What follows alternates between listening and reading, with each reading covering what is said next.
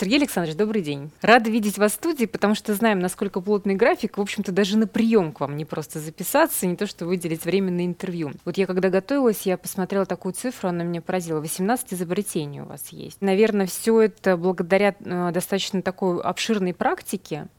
Ведь важно, чтобы было изобретение, которое будет применяться. Вот, может быть, какой-то пример приведете?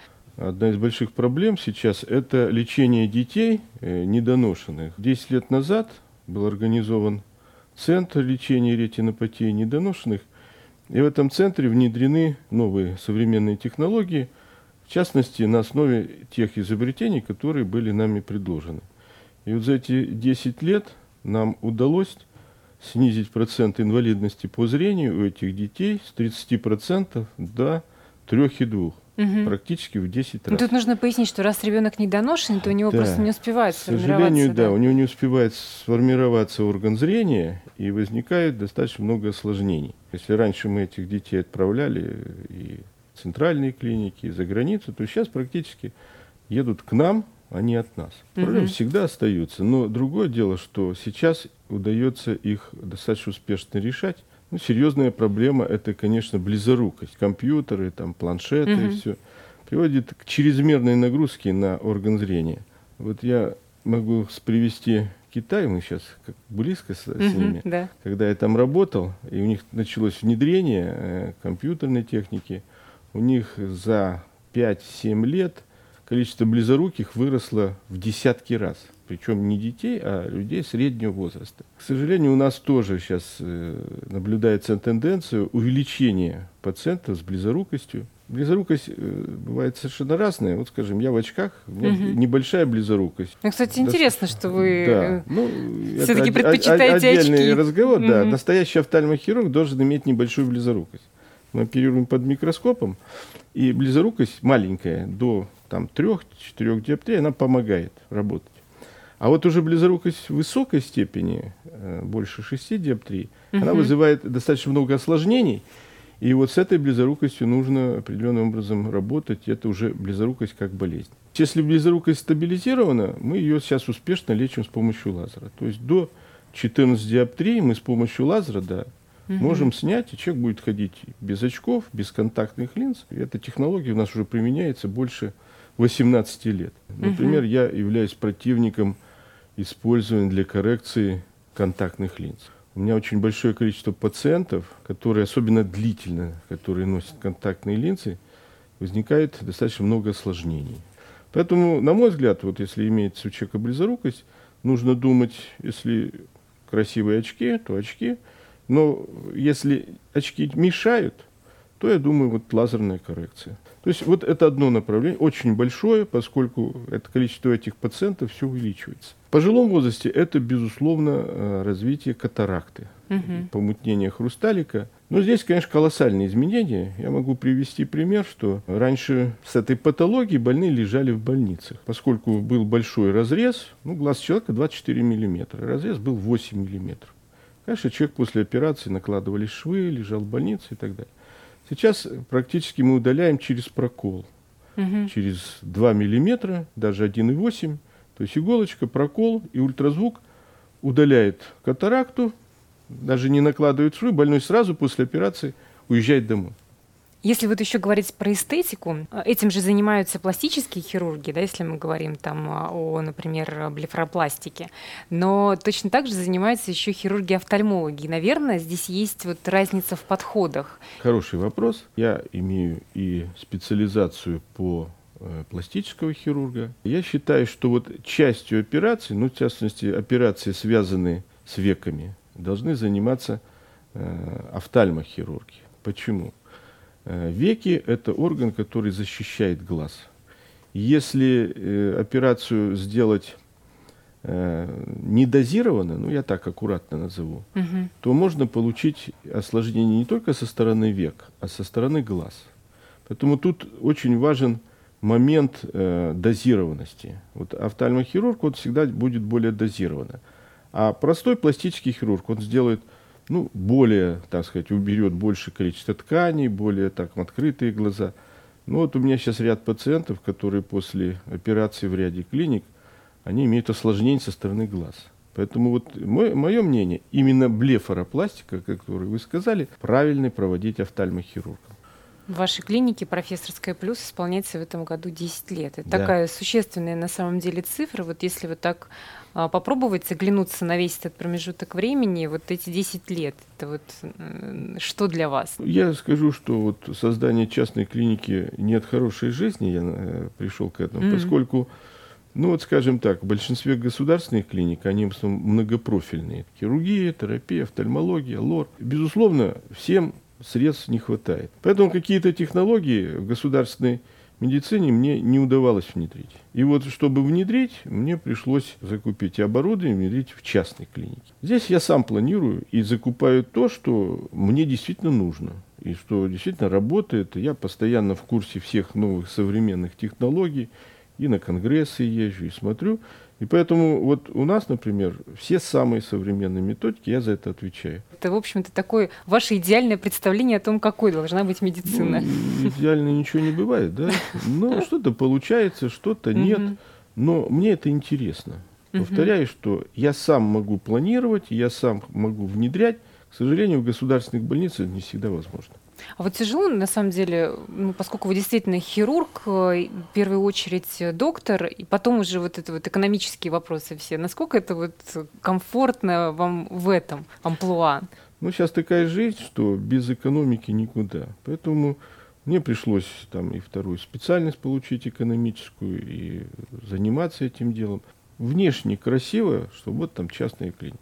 Это огромный труд, и чтобы она была на плаву, очень много надо много работать. Я бы с удовольствием занимался врачебной деятельностью, новые технологии, студенты, молодые доктора. Мне это нравится, мне это получается. Хочешь, не хочешь, ты вынужден заниматься экономикой. Ну, как бы чувствовать хотя бы самоуважение. У меня хватает каких-то средств на аппаратуру, на развитие клиники. Это, ну, я считаю, достижение определенное. триста пятьдесят операций в год вы делаете? Ну, это больше, наверное, я, это среднее. Вспоминаем, что делаю триста шестьдесят пять дней всего в году, да. И как бы вот ну, это я, больше триста пятьдесят. У меня вчера, во вторник, операционный день, я сделал где-то восемнадцать операций. восемнадцать операций да, в день? Да, ну это я не скажу, что это какая-то цель моя. Угу. У нас, во-первых, операции офтальмологические немножко отличаются от общехирургических, то есть тут они более, конечно, тонкие, мы оперируем под микроскопом, менее по времени продолжительные, но зато очень технологические, поскольку ну, ты делаешь этап, потом подключаешь, скажем, лазер, да, этап делает лазер, и ты потом руками заканчиваешь. Но это, время – это не главный критерий, главный критерий – качество, как вы понимаете. И чтобы сделать качество, нужно достаточно много поработать, опыт иметь. Спасибо. Такую фразу сказали, что чем больше я оперирую, тем осторожнее я становлюсь. Совершенно правильно. Много уже видел, видел осложнения, и тяжелые осложнения. И чем более опытный хирург, тем он более аккуратно все делает. Молодые доктора, они часто более смелые, поскольку они еще ну, не все знают, не все видели. А когда ты уже прошел определенный этап, а так получилось в этой жизни, что я прошел много этапов и работы за границей, и в Москве работы, и разные специализации. И я знаю офтальмологию в разных направлениях. Поэтому чем ты более опытный, тем ты более осторожный. Не раз вы сегодня сказали, вот и сейчас тоже упомянули про работу за границей. Вот существует все-таки такой стереотип, что а, лечиться там и медицина там, она всегда лучше. Ну, многие обеспеченные люди предпочитают делать операции за границей. Вот что вы по этому поводу думаете? И не знаю, насколько вам, например, там было, может быть, комфортнее и интереснее работать, если есть вот возможность сравнивать действительно? Ну, первое, я бы хотел сказать, что, безусловно, работа за границей дает э, очень много в плане самодисциплины, э, в плане э, вот, обмена технологиями. Ну, только что мы, когда начали разговаривать, сказал, что сейчас практически технологии стали универсальными. Имея оборудование, имея специализации, э, ты оперируешь точно так же, как оперируют в Америке, в Германии. Я там смотрел все. И, в принципе, наши технологии абсолютно не отличаются, а в чем-то даже превосходят, поскольку мы оперируем в большем объеме. У нас сейчас обратный процесс. Вот вы говорили, раньше обеспеченные люди mm-hmm. едут лечиться за границу. Я э, говорю только по офтальмологии. Я знаю, что, скажем, онкологии сейчас многие едут, наверное, это правильно. А вот по офтальмологии ко мне едут. Mm-hmm. Я оперировал. То есть оборудование то же самое, абсолютно. У меня немецкое все оборудование, я предпочитаю. Уровень хирургии достаточно высокий, они знают.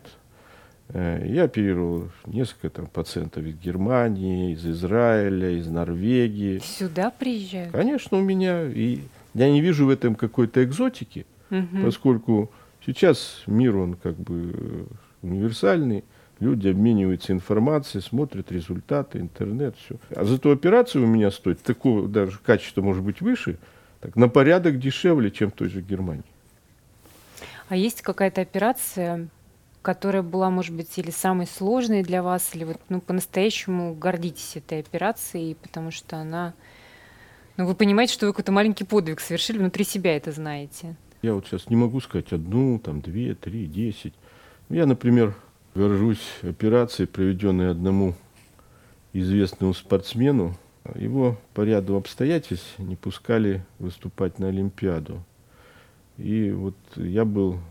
тем человеком, от которого зависит, поедет он на Олимпиаду или нет. Ну, я взял на себя определенную ответственность, прооперировал его достаточно успешно. И он единственный из этой команды по этому виду спорта, я не буду mm-hmm. его пиарить, стал олимпийским чемпионом. Мне было очень приятно. Хотя операция не самая сложная, но она была ответственная, поскольку у человека решалась судьба. Будет, поедет он на Олимпиаду, выступит или не выступит. Ну, ряд еще интересных моментов, которые, ну, остаются в памяти. Удовлетворение. Чувствуешь, вот несколько пациентов из общества слепых я прооперировал. Девочка, которая, ну, она далеко живет, не в центре, практически никто и всерьез не занимался, ее прооперировал. Она впервые, э, не видя там десять-двенадцать лет, у нее появилось какое-то зрение предметное. То есть раньше она практически на ощупь, а тут она... увидела впервые вот предметы, мир. Это, конечно, очень приятно. Тоже сказали такую фразу, мне тоже понравилось. Хирург оперирует не руками, а головой, но, наверное, еще сердцем. Ну, сердцем тут вот я тут не совсем нельзя. Хирург должен быть абстрагироваться от всего. Mm-hmm. А вот то, что головой, это безусловно, потому mm-hmm. что руки — это инструмент. Есть хирурги, действительно, мануальщики. Вот у них прекрасные руки, они все делают. Вот у нас микрохирургии, вот не должно быть тремора. Вот видите, у меня руки практически спокойные. Вот у него такие же руки, вот он оперирует, оперирует, вот все хорошо сделал. Ну, потом что-то не додумал, и можно одним движением все испортить. Это очень такой непростой момент. Вовремя остановиться. За плечами такой достаточно большой у вас жизненный опыт и профессиональный опыт, и хотя вам не нравится это слово там, бизнесмен, и, в общем-то, и такой опыт тоже есть. А вот... Чего еще хочется? Чем хочется заниматься? В какую сторону развиваться? Может быть, вот есть какие-то вот интересные новые для вас горизонты, важные сейчас? Это очень такой большой философский вопрос. Может быть, сейчас мы ведем переговоры об открытии филиала э, в Европе. Там интересные подходы. Филиал в Европе? Ну, что такого? Я, угу. Это ж... Я вообще не понимаю, почему так, у нас такое преклонение. Да, ведь, да, есть это. Ничего особенного нет, я повторяю. У нас э, все технологии, доктора ничем не уступают, вот, стоят только дешевле. Поэтому вот мне это интересно, дальше развиваться, да, что-то там новое внедрять. Главное, чтобы получилось. Можно я? Да, конечно, спасибо. Спасибо.